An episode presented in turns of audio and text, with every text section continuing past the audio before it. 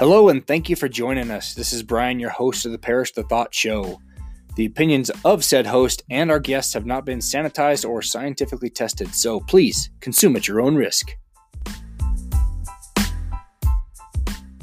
Ladies and gentlemen, and whoever else is listening, my guest today is Jonathan Dunne, back again for the third time. Jonathan is host of Freedom's Disciple, a podcast on the Blaze Radio Network. He is here in America for the fifth time doing a speaking tour called Reclaiming America's Narrative. He's doing 65 events, 85 days in 15 states. Welcome, Jonathan Dunne. Okay, so you're welcome, Jonathan, back. Welcome back. This is number three for us. I'm so lucky to have you on three times. And so you are now into the Reclaiming America's Narrative Tour, four weeks. Mm-hmm. What's happened since we saw you in St. George? So tell me what's how how's it how you been received? Are you do you change the message as you go? Is it kind of the same thing? Um, any pushback? Tell me just fire, fire away. Tell me what's been going on with the tour. Yeah, it's been an awesome tour. Um, it's been really hard work. Um, it's been a lot of traveling, a lot of driving, meeting a lot of people. It's a lot of fun. I'm never going to complain about what I do because I'm truly blessed. But yeah, it's been interesting. And the message changes slightly. Obviously, the underlying principles are always the same for me. Um, my narrative is, is pretty consistent about American exceptionalism, but you know, certain groups want to focus in on certain things. You know, some groups want more religious, you know, linking back to every principle towards the Bible. Other groups want more on free speech or Second Amendment. Other speeches want more, you know, more political. So I do try and tailor to each speech to what everyone wants. And then obviously there's, you know, last night I had an after dinner speech, so it was a bit more trying to be a bit more comedic, you know, trying to tell principles. But you know, it's an after dinner, it's a fundraiser. You don't want to be you know, after like four hours, you don't want to have a, a guide, you know, sort of lambasting the pulpit that you're kind of going, this is why America is exceptional. It's more, it's more story. So the, the speeches are different, um, but the underlying tone of America's narrative, understanding why America is exceptional is always the same.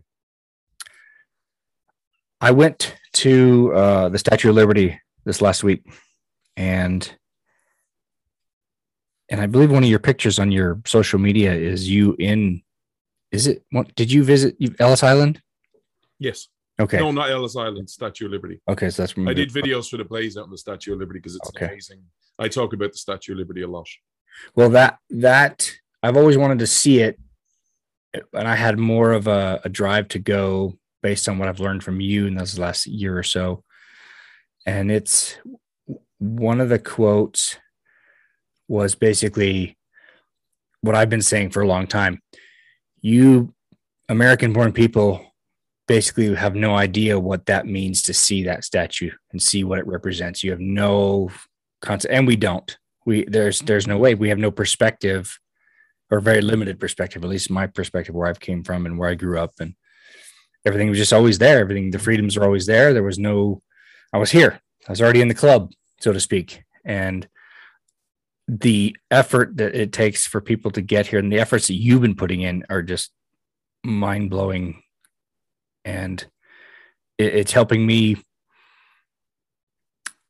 appreciate trying to appreciate I don't, again i don't know how i can but i'm trying to appreciate what we have uh, because it could be gone in, in, a heartbeat you know and i say heartbeat it'll take 50 years probably but it happens you know one piece at a time if we're not careful as you know. But it, it just gave me some new perspective on how incredibly blessed we are to be here and to have what we have and to be able to speak out and and have the fights that we're having and not be thrown in jail for it. Yeah, absolutely. Like that that statue I think means a lot to immigrants because especially if you know history, you know, like that, you know, for a lot of people, you know, including my ancestors, that was, you know, you, you know, you, you know, back in times when we didn't have airplanes, you know, it wasn't like, you know, an eight hour flight from Ireland to, to America, you know, flights were a thing like you had to get on a boat and, you know, it was not, you know, eight hours or even eight days. It was weeks upon weeks of, you know, mind numbing sea, you know and then you know the first thing you would see when you got there was you'd see this beautiful lady standing tall and it was like kind of you know i always visualize it what they must have felt you know after seeing you know imagine seeing the same site even you know something beautiful like you know I, when i was out with you in st george it's like that that view is so amazing from las vegas to to st george it's a beautiful drive and it's really some of god's finest work but like if you see that all day, every day for like uh, two weeks, three weeks, four weeks, five weeks, and you see nothing else, it would lose its taste. But then imagine, you know, them seeing the oceans and the skies, and as beautiful as they are, uh, you know, you want to see some land, you want to see something different, and then all of a sudden you see the Statue of Liberty. You see, we finally made it. You know, we've hit the promised land. We've had that opportunity to get to a land where opportunity is is is sort of to given to everyone, regardless of where you come from, regardless of your your sexuality, your education, regardless of what class you are, regardless of what you where you come from. You have an opportunity in this country. And I do think Americans have taken that for granted, but I don't think that's a bad thing. I think what's happened is is because you have been so blessed for so long, and that's a good thing is that sometimes you don't really appreciate how much you have until you start losing it. And I think, you know, Americans have seen over the last year, two years, especially with coronavirus in some places where you are starting to lose your freedoms and businesses are starting to hurt. And there's a lot of issues. I don't know how many issues you want to talk about that I'm seeing on the ground that are people are starting to feel the pain. And I think people are starting to wake up saying, hey, you know, we have it pretty good here. Now it's time to, to get involved. And that's pretty much what I'm trying to do is trying to inspire people because I see a lot of fear from both sides. I see a lot of fear in the media of be afraid for different reasons. And my job is to inspire you to say, no, look, yes, there's a lot of issues you face, but your country is based on a history of always facing issues and always overcoming them as well. And if you if you are optimistic and you work hard, you will overcome these issues as well. And if we're afraid, we won't. We get scared and we and we we want someone to fix it for us when we're afraid.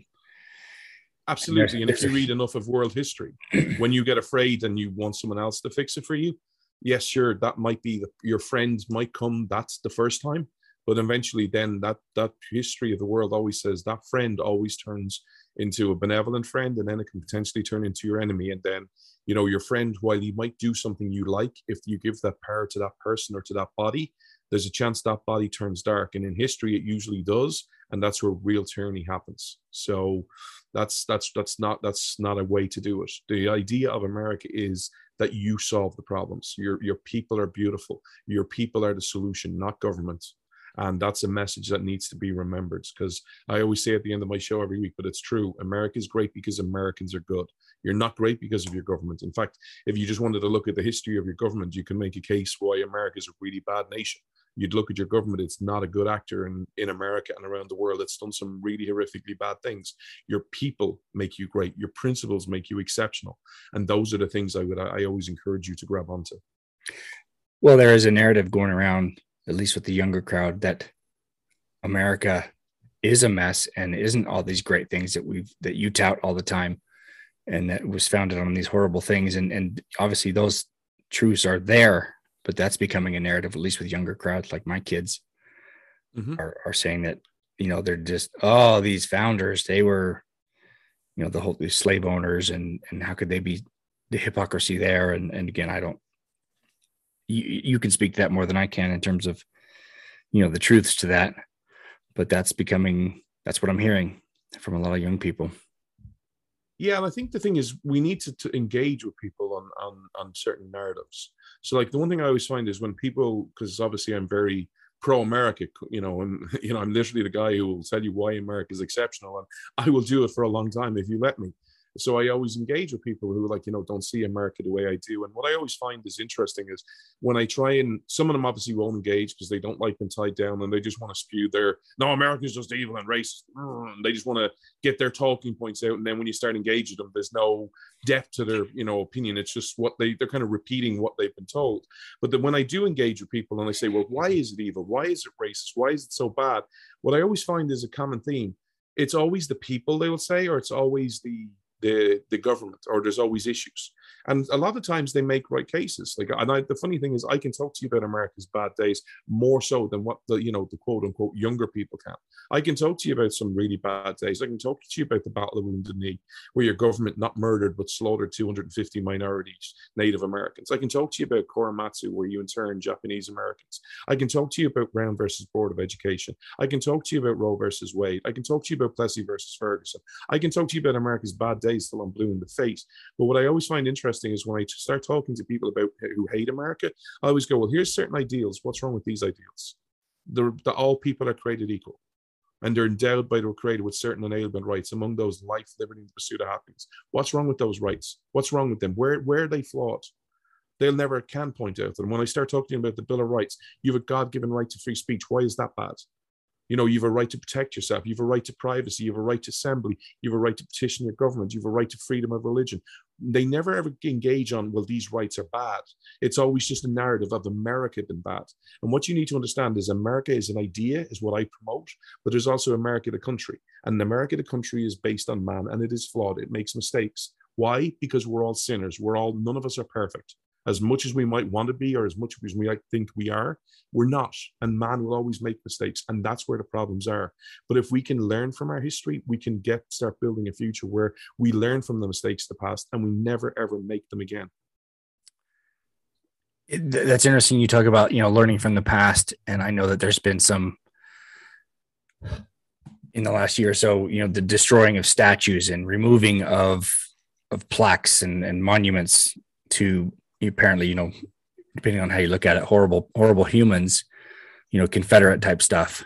And I've never been a fan of doing that because I think that's erasing that bad, you know, that for uh, kind of a smaller example, I posted something a few months back and it was me kind of making a joke about triggers you know it was it was a tv it was a youtube video and it says this may trigger people to trigger certain feelings and i was mocking it saying something like this will trigger actual thought and you don't want to have i was just making a joke about god forbid yeah. you have a thought and and and mm-hmm. be able to engage in something and, and being kind of callous about it and i had some people point out that you know oh, okay triggers are for people who've had trauma it's a real thing Mm-hmm. And so I was basically pointed out that, you know, you treated this kind of lightly because uh, it's a real thing for people and don't be so insensitive. Yeah. And one of my, one of my kids came on and said, you, you should, dad, you should take that down. Mm-hmm. And, and I had this thought like, no, I don't want to take it down. I will take the feedback that I got because yeah. I was, you know, people pointed out some things I wasn't thinking about and I acknowledge that, mm-hmm. but I don't want to take it down because that shows where I learned and where I pivoted. And that's, I think, what erasing history, erasing statues, erasing all these things, I think is a bad thing. I think that's going to be harm, more harmful, harmful in the long run than than to leave them up and learn from absolutely. them. Absolutely, like the, I think there's a couple of things. So one on the statues, the one thing that's really sad about our debate, and this is not an American problem, this is very much a worldwide problem, is we've lost the debate and understanding of nuance. Like so, like let me give you an example, a famous example. If you said to most Americans and you said to some Irish people and most Europeans, give me your opinion of Winston Churchill, most people would say a very favorable review because he was instrumental fighting Nazism and you know he obviously gave countless amazing speeches. You know we will fight them on the beaches we will fight them on the roads and you know inspired Britain really in dark times when you know right when the empire was going to fall. So you could say that about Winston Churchill if you went to India and said, "Give me an opinion of Winston Churchill," that would not they would be the exact opposite. You would be absolutely shocked at what they would say and understandably so because what he said about and the way he treated indians was not good. Now just so for because this is an american audience when i say indians i don't mean native indians you know in your country. I mean india as in you know in asia besides pakistan. Yeah. So the it's really bad. So this there's we lack nuance and I always say to people, like, you know, when we, are talking about people, think of the perfect person that exists. Like, think of someone who you really admire. You telling me they don't have flaws? Likewise, on the same thing, think of someone you really dislike or, you know, who you think is a really bad person. You telling me there's no good attributes in that person? Like even the bad person, like you, you kind of go, well, they're, they're, there's nothing good come from them. I'm sure to their girlfriend or to their mother, they're perfectly nice. It's just to everyone, they're just else they're, you know, really bad person or rude or ignorant or insulting or demeaning. But we all have our little things. There's no nuance. Now, when it comes to statues, um, it's so frustrating that we want to tear down history. I, I don't, I don't get it.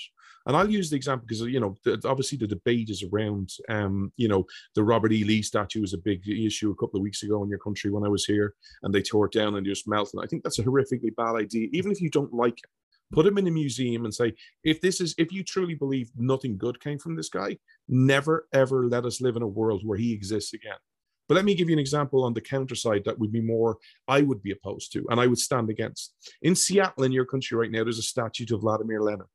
If you know anything about Vladimir Lenin and Russia, this is like this guy is like you talk about your founder's been racist. Lenin makes them look like child's play if you believe everything the left said. Like, you know, if you believe the, the founders are evil, racist, vile people, Lenin is like makes them look like child, children. Like he is literally one of the worst people to ever live. If there was a Mount Rushmore, Lenin would be up there.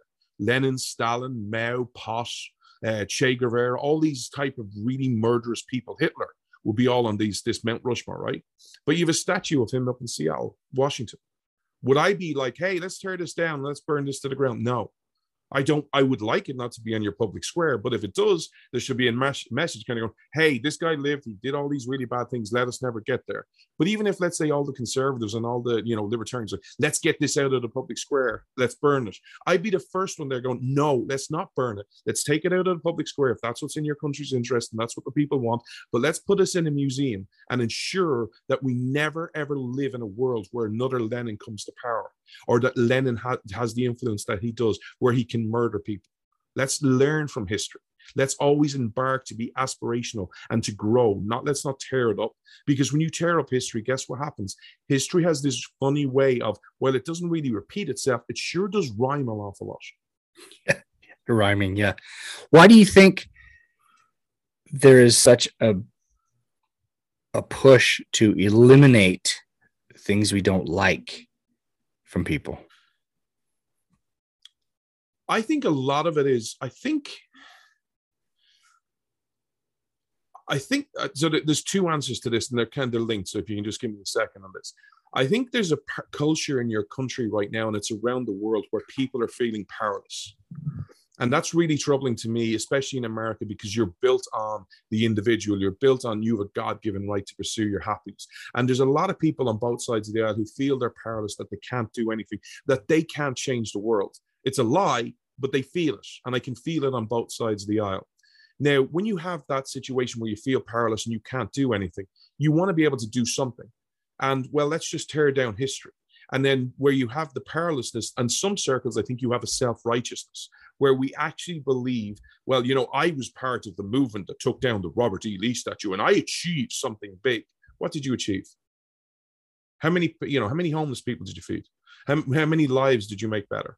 How many oppressed people, you know, that had their boot on their throat? No, because you've taken the statue down, you know, have no longer have that boot on their throat. Well, I did something.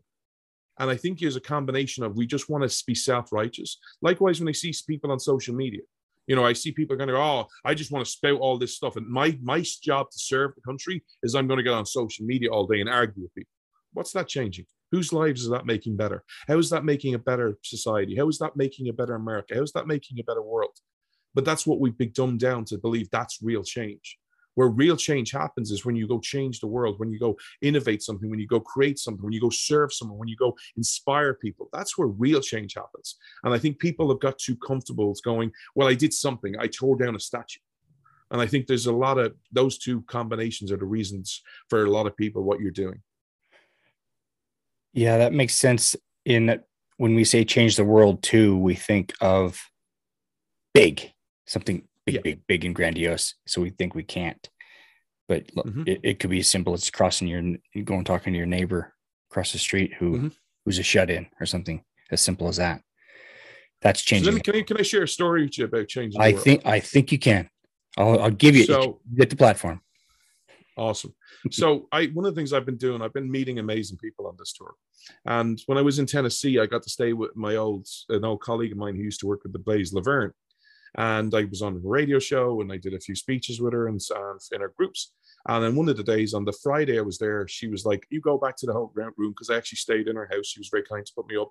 I got to go do some stuff." And I was like, "Hey, where are you going for today?" And she's like, oh, "I got to go to my church." And I was like, "What are you doing in your church?" We serve homeless people, and there's a lot of elderly people, so we do meals on wheels. Who can't? We bring meals to people who won't leave their house because yeah. of coronavirus or or because they're elderly. I'm like, "Hey, can I come and help you?" I don't know. I don't get. I won't get in the way, but can I help you? And she's like, absolutely, we'll take all the hands. I just thought you'd want to rest. You were tired. Now, this story is not about me, by the way. So I went and, and got to meet a load of homeless people, a lot of people on drugs. And it was amazing seeing the, the impact on their lives. But the one story I want to share about that was nothing to do with me. So what would happen is it was a little kitchen and they had all the meals and wheels in the background and old people came and picked them up and delivered them to these all these homes that couldn't get out. But they also then did for the homeless people and people who were on drug deal, the drugs on drugs, like they were clearly, you know, on meth or on different drugs and they were addicted and they were living rough. But they'd come up to the to the to the knock on the door and they'd say, Hey, can I get some food? And we'd give them a place and we'd give them like on the day I was there, it was either a barbecue pork or barbecue beef um, in a little bat there was a few crisps, there was a bit of potato salad, and there was cookies there. They were lucky they got cookies that day. Um, and then we they'd have their food and oh, and a drink, a tin of Seven Up or a tin of Pepsi or a bottle of water. And then they'd ask, okay, can I get my bag to go now? And that was bag of perishables. That was the routine. But the last thing they'd ask for is, and I found this interesting because, and this is why I want to share the story was they'd come to the last thing that go is, I need to head off now, but can you get the candy man for me? And I'm like, the candy man? You know, I'm a big Willy, Wonka fan, so I'm, that's initially where my mind goes to. The Candyman was the last thing they would do is ask for the Candyman. Who was the Candyman? He was a pastor or a preacher in that church. I don't know his official title. And he would come out and he'd pray with them. But then he would also give them a couple of small bars of candy. The look on these men's faces, they're homeless. Some of them looked really rough. They looked, you know, you know, just imagine, just imagine your typical homeless person just really ups- upset, you know, in a lot of pain and a lot of stress, have no hope.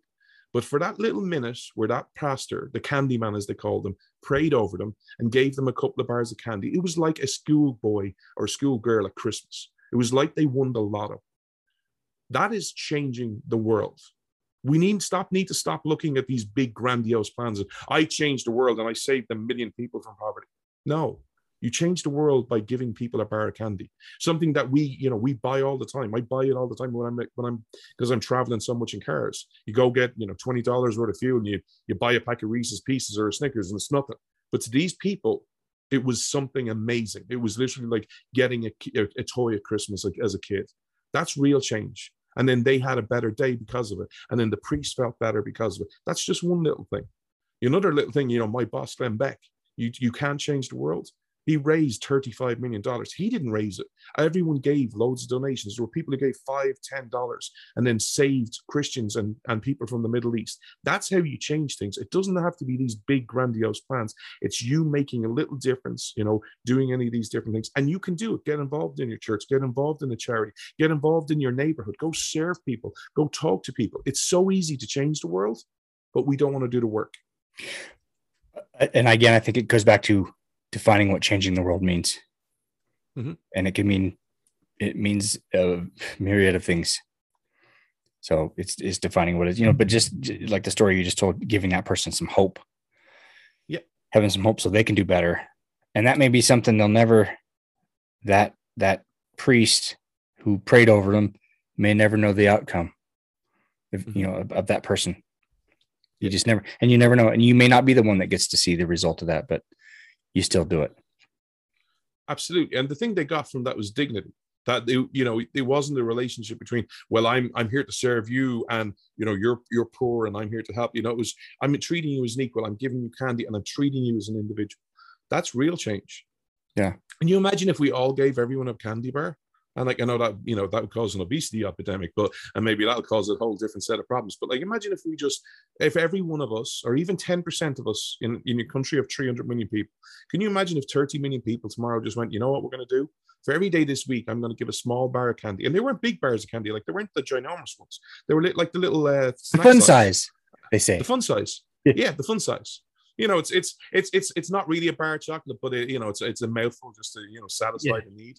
Imagine if we all just gave that to someone who we, we thought was having a bad day. Imagine the impact on that. And then, then the great thing about charity is very few people will get it and they get the bar of candy and then just won't pass it on. You know, you used to have this, you used to have these great stories in your country where, you know, you used to have these acts of charity where people were doing in the drive-through, they pay for the person behind them.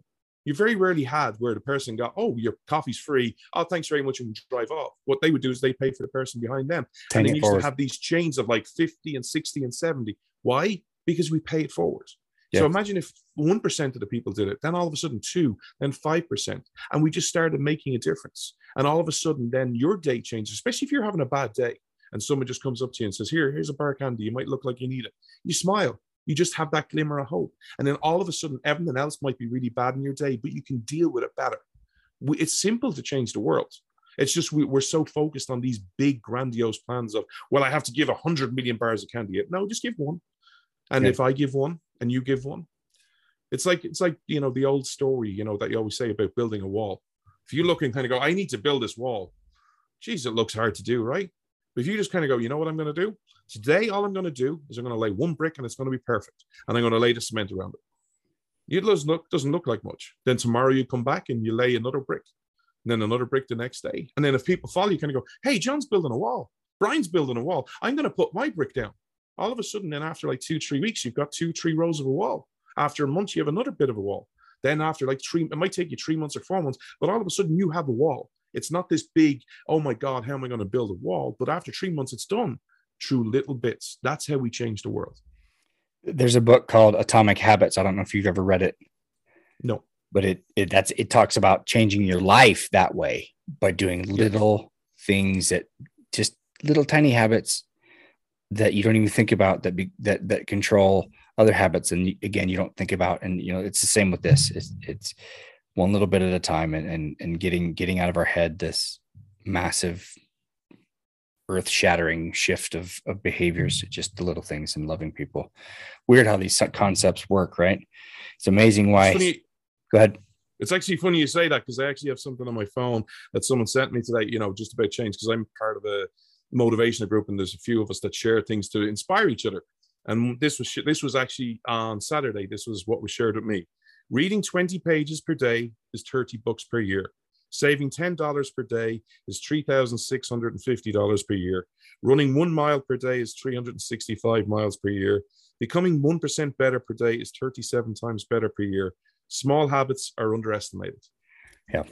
That's the whole premise of that book. And it, it so, yeah it might even be from that book. I don't know. It was just it became a fancy meme, and it was in our little motivational group to inspire each other. And that was what was sent on Saturday. It was I thought it was really cool because again, if you think, oh my God, how do you read twenty books, or how do you save four thousand dollars? Well, you won't save four thousand dollars, but if you save ten dollars a day, and that's a lot of money mm-hmm. in, in today's economy, yeah. even still. But even if it's a, it's a dollar a day, you know, and and then you get compound interest, it goes even more, which is an economic principle. But you know, it, it, it this, the philosophy is true, and I think that's what we need to get to get back to. How dare you talk about principles again?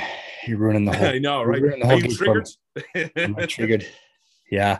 Well, I, I, when you just uh, said you were coming over again, I, I'm still kind of baffled by how few people are are turning up to see you because your message is so amazing. I would think people would be beating down the doors, paying to see you.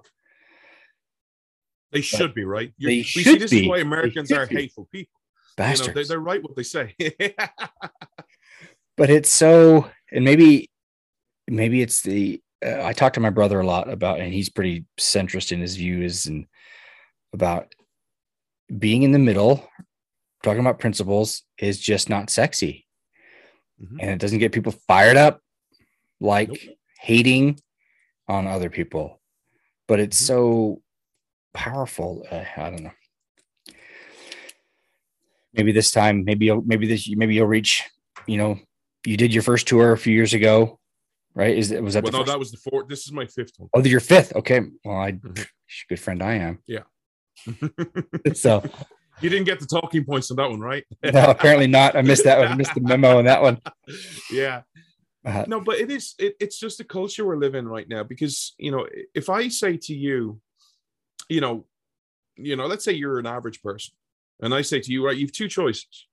Either you can work really hard and you can focus on yourself and you can make your life better, or you, we can focus on someone else and demean them and bring them down and put them down and automatically make you look better, which is easier, which is more doable. Yeah. And sadly, because of this world we live in, where we're actually again going back to a point I made earlier on, where we're dumbed down to the point where we don't think we can be better, or we we don't feel confident in ourselves to to want to be better, to be exceptional, which is an American principle.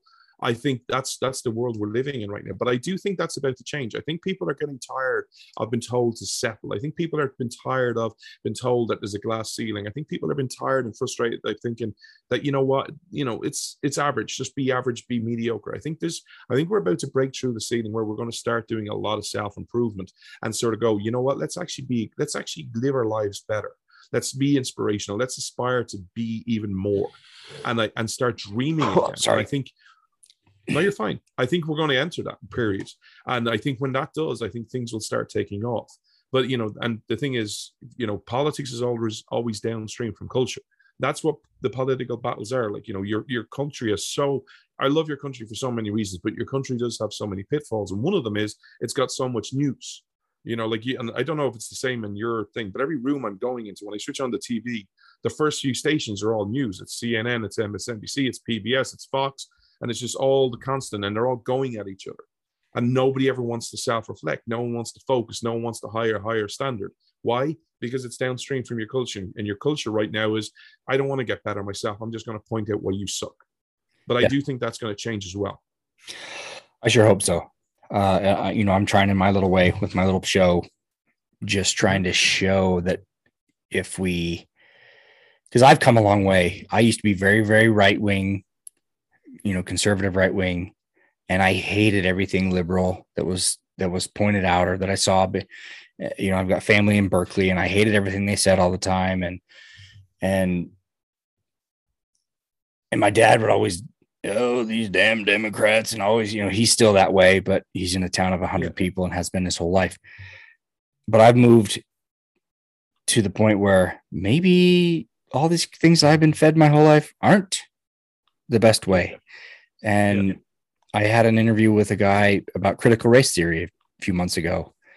And I came away with that, came away from that. And I may have told you this when we met in St. George with a kind of a, a renewed dedication to learn about things that are uncomfortable to me or that yeah. maybe I don't, maybe I like, I interview, I didn't want to interview him, but I did mm-hmm. at the same time because it was uncomfortable for me. And, and that's growth. That, that was real growth for me. I feel like I'm a little more balanced and trying to help people realize you don't have to kill each other. Just try to understand each yeah. other at, at the minimum.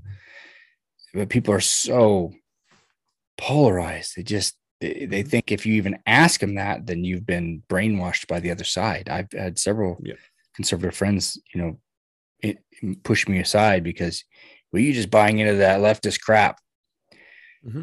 And I'm like, well, you guys are kind of doing the same thing. So why don't we come together? You're both good people. You know, you people, yeah. I was, kind of, I felt like I was a referee in a, in a discussion because they were just bashing right. on each other. And we don't have to just learn, yeah. learn. Well, I always make the distinction is that there are bad people in my industry. Um, and I've been around them on both sides of the aisle. Um, where there are bad people with bad intents, and there are certain philosophies that you know um, are really d- done to just divide and segregate and and pit American versus American.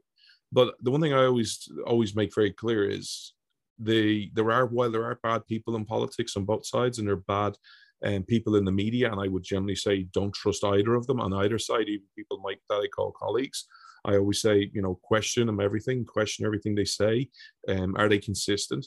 But for me, I always defend your people because while, you know, even some of my lefty friends, and I disagree with, especially in some of the stuff that the left are promoting right now, I, I'm, I'm, I'm repulsed by, including CRT be not by what the, not by the supporters on the ground but by the people who are pushing it i think it's you know and these the 1619 project and stuff it's based on lies um, but the people who are on the ground, I will always say, look, engage. We need to engage with them. We need to have discussions. We need to see what they're feeling and say, hey, look, no, this is the truth, and and sort of counter that narrative. Um, but we need to identify who's which is which and make a very clear distinction because they're paid actors and then they're the people. And I think as long as uh, right now you're struggling on both sides of the aisle to make that clear distinction, you just cast everyone with the one brush. Right. Right. So you have what five, six weeks left of this tour? I'm here for Thanksgiving. So yeah, six weeks, seven weeks maybe. Okay. What I'm trying to give people something to take away. What can they do to become more informed uh, about the message that you're sharing? So I got dogs running all around me, breathing heavily. You're fine. Um, tell people what they can do. So they, a, a takeaway, someone can go out and do something, make a change. They can change the world. Yeah, other than Follow your Go ahead. follow your passion. You know, I think that's the one thing that you know we don't. It's not a one size fits all to serve. You know, if so, I always say this to people. Like people always go, "Well, no, you should be pro life, or you should be political, you should be GOP, or you should be this, or you know, you should be focusing on the presidency, or you should be focusing in on on this issue or on the debt." Follow your passion. If you're pro life, get involved in the pro life movement. If you're for you know term limits, go get involved in the term limits. If you want to care about homeless people, go serve homeless people if you believe you know the church needs to be restored get involved in your local church and and work behind the scenes and support your pastor if you you know you know if addiction has been a problem in your family go go do that or if you have family with a load of cancer or health issues then go serve with them follow your passion don't sort of feel like you have to do a certain thing because everyone else does it follow your passion because when you're passionate trust me as someone who's built on passion and i'm a big guy so i've got a lot of it you follow your passion, you will do a lot better. You'll be a lot more influential and you make a lot of change. But also, when it becomes hard work, as someone who's you know uh, doing 65 events in 85 days in 15 states, it's not fun. You know, doing all the travel and all the stuff. If I didn't like what I do, I'd be absolutely miserable. I'm not saying you know I'm enjoying every minute of it because you know the likes of tomorrow morning I got to get up at four o'clock to be in an airport for five to get on two flights to go to Kansas for my next step set of things, and then I got a 90 hour 90 minute drive, and then the next day I've got a two hour drive. That part is not fun. Staying in hotels is not fun. But if you're not following your passion and you're not doing something you love, you will be miserable doing any of that, and you just will become resentful and hateful. So the first thing is follow your passion. The second thing I always say to people is do focus on local get involved in local things do you don't obviously national organizations are great but like if you can serve your community where you can see impact you know in, in your local church in your local community and even in your politics if you want to if politics is your answer it's great focusing on who the presidency and or who your your representative or your senator is you know the house and the and the senate in dc but focus on who's local. You know who's your sheriff? Who's your school board who's your who's your who's your delegates? Who's on your supreme court? Who's you know on the on the court of appeals? All these different things local if you want to be political. But keep it local keep it smart but also keep it principled and i think that's that's one of the things i'm trying to i always try and do because that's one of the ways america you know you have a lot of power in america to change the country and your people still have a big influence um, on what you can do so there's two things i would always say to people regardless of where you're from Backing up to the first one, what if someone says, I don't have passion for anything? What i do don't do? think those people exist I did. I, I was think- one of those for a while. I was. you so you had no passions at I all know. Up until three, four years ago, I was just kind of existing. Didn't really know what okay doing. Yeah, I might have had. Uh, yeah, I have a family, and but I didn't have something that was. well then your passion was your family It wasn't. okay I don't know. your job I I didn't. I, I was just. I Okay, hit- so then I kinda hit rock bottom. I hit rock Okay, bottom. so you kind can of. answer the question better than I I- can I guess because what changed for you? I got tired of. I got sick and tired of being sick and tired of just Okay. existing, and I said, "There's got to be a better way." Read a book. Okay, Someone recommended a book to me. It was actually called "Be Obsessed or Be Average," okay, and that's I read good, that. So That's a that good title. Yes, and he says, "Be obsessed about things. It's okay." Because so often we we think of, "Oh, you're so obsessed with that." We think of that as a negative. So that was that that was what changed for me. So maybe maybe I just answered my own question. Well, to, to, the other thing I would say to to people and to the one, if you know, if there's any people, I I very rarely come across people who haven't got some passion. It might be a case of it might be most innate thing. Like it might be, I'm really passionate about my little babies. Okay, well then maybe be the best mother and father that you can be, and and go home and do it. Or you know, I'm really passionate about you know my college football team. Well then go be a water boy or go be a cheerleader or you know go you know support them financially or something. But if you're literally that person who has no passions right now, here's my advice to you. Have an open mind and look for opportunities.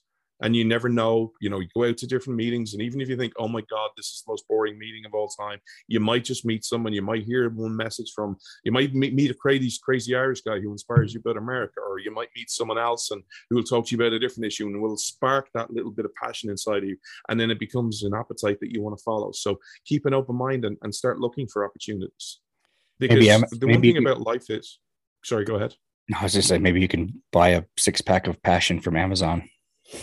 There you go. It'd be great if it came in a pill, right? The passion. 24 hour delivery. Yes. Yeah. Passion pill. Well, there is passion pills, but I think they're a different type of pill. Yeah. mhm. Don't go down that road. yeah, let's let's keep on going. But the thing about it is, is I think you know the one thing about life is that we do need to appreciate how lucky we are to have a life. That you know you you have a gift, and I'm I'm a Christian, so I make no bones about it. I believe life is a gift from God, and you know whether you live five years, ten years, or hundred years, you have an opportunity. You know, and you can make of it what you will. If you do nothing, you'll achieve nothing. But if you find a passion and you want to be better, you can do it. And America is the greatest country in the world to live into. If you do have a passion and you do want to seek out opportunities, even though despite the media will tell you how there's a bad election, how there's you know coronavirus, how there's bad economic issues, how there's inflation, they'll tell you to be afraid all day long. America still has great opportunities. Just look around every strip. I've, I've been in many different states already. I there's every city I've been in, and every town has been in. There's been several places, literally, you know, looking for jobs. It might not be your dream job, it might be not be your ideal job, but there's jobs and there's opportunity. And if Yeah. you turn up and you work hard, you never know what that oppor- you never know what that opportunity will turn into. So Yeah. seek out opportunities and build on it. Because at the end of the day, what have you got to lose? Yeah. Especially if you've got no passions, nothing. It's it's a really exciting time to be alive. That it is, and we need to shut off the TV and go out go out onto our porch and look at our neighbors and talk to people. Right. Abs- and, absolutely and actually have a conversation with people. It's it's amazing how that interaction like we are built to con- commute commute with people and and to talk to people and to to build bonds with people. We are you know even and this and uh, by the way this is coming from an introvert one of the biggest introverts you'll ever meet. You know i can go out and public speak and i can engage with people and i love doing q and a's and i love meeting around people but you know there's there's always going to be that part of me where it's like no let's just stay in the hotel room. Let's just not talk to people. Let's let's just be ourselves. But even the introvert like me loves talking to people and engaging with people and you know having you know learning your stories so there's massive opportunities so just go out and engage with people and not constantly shouting at people kind of go this is why you're wrong just that that doesn't change anyone's mind No. No. So where's your next tour or where's your next stop? You just you mentioned it. yes i uh, travel out to kansas tomorrow morning there for a week down to texas for a week over to florida for a week back to texas for a week oklahoma arkansas and then texas for a couple of weeks and then it's thanksgiving Awesome. Where yeah people tell me the the website people can follow you again for the tour. uh, donorbox.org slash freedoms disciple Donor box, that's right. Okay. And then of course all your social channels. Yeah, Freedom's Disciple. I'm not hard to miss. I'm not posting as much as I used to because I'm sorry. I just I, You got a lot to do. Driving media, driving media, and speaking pretty much wears me out. So I'm not as active, but I do share when I can about different things, and I'm still doing my show for the Blaze and different things. But yeah, I'm s- I'm I'll still I'm trying to share stuff. You are sharing stuff, and you know you got these annoying podcasters wanting to have you on their shows all the time. They're annoying. No, I love it. I, I the media. is- This is the this. Trust me. Of all the things I do, been media appearances is the easiest because I don't have any prep to do. I just literally have to to turn up and kind of go. You know, I have to be here at a certain time, and I got to talk, and I don't have to prep. I don't have to think. You got you. You're the driver. I just have to be a good co-driver and just not Co-driver. take us off the roads. All right, man. Well, thank you again for updating us on your your mission. It's phenomenal, and I'm I'm growing and learning. I've got a a, a new constitution sitting in front of me, a little pocket Awesome. constitution that I'm looking at again. Um, Awesome. That came from the group in St. George that had you down there. awesome. I'm learning. I'm getting there and just appreciating it. That's you know, again, it may take my whole life to to fully appreciate it, but one day at a time. It's like the little habits. Absolutely. And I will say that that's the one thing about your history that's amazing. As someone who has been studying your history for, oh God, nigh on 20 years, I'm still learning. And I, I haven't even touched the surface of your history. So, you know, it's it's a lifelong journey and it's not it's not a competition. It's not a competition. You know, you're not competing against me, you're not competing against anyone else, you're competing against yourself of where you were yesterday. And if you can, Yeah. you know, find some inspiration or you can learn something new about your country, you can learn a different, you know, different opinion, you're learning and then just keep learning something new every day and then all of a sudden 20 years you know you, you'll know a lot about your history or, or you'll know a lot about something so it's not a competition but just i always just try and remember you know the one thing i always say to people about your country is just understand how you change the world and why you live in the world that you live and why you have things that you can do right now that in the history of the world are still very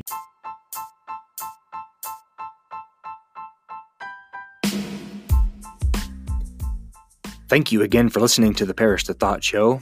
We would love your comments and feedback on our website at briankeithparish.com slash feedback. If you love or hate what you hear, please give us a rating on whatever platform you find us. You're still here?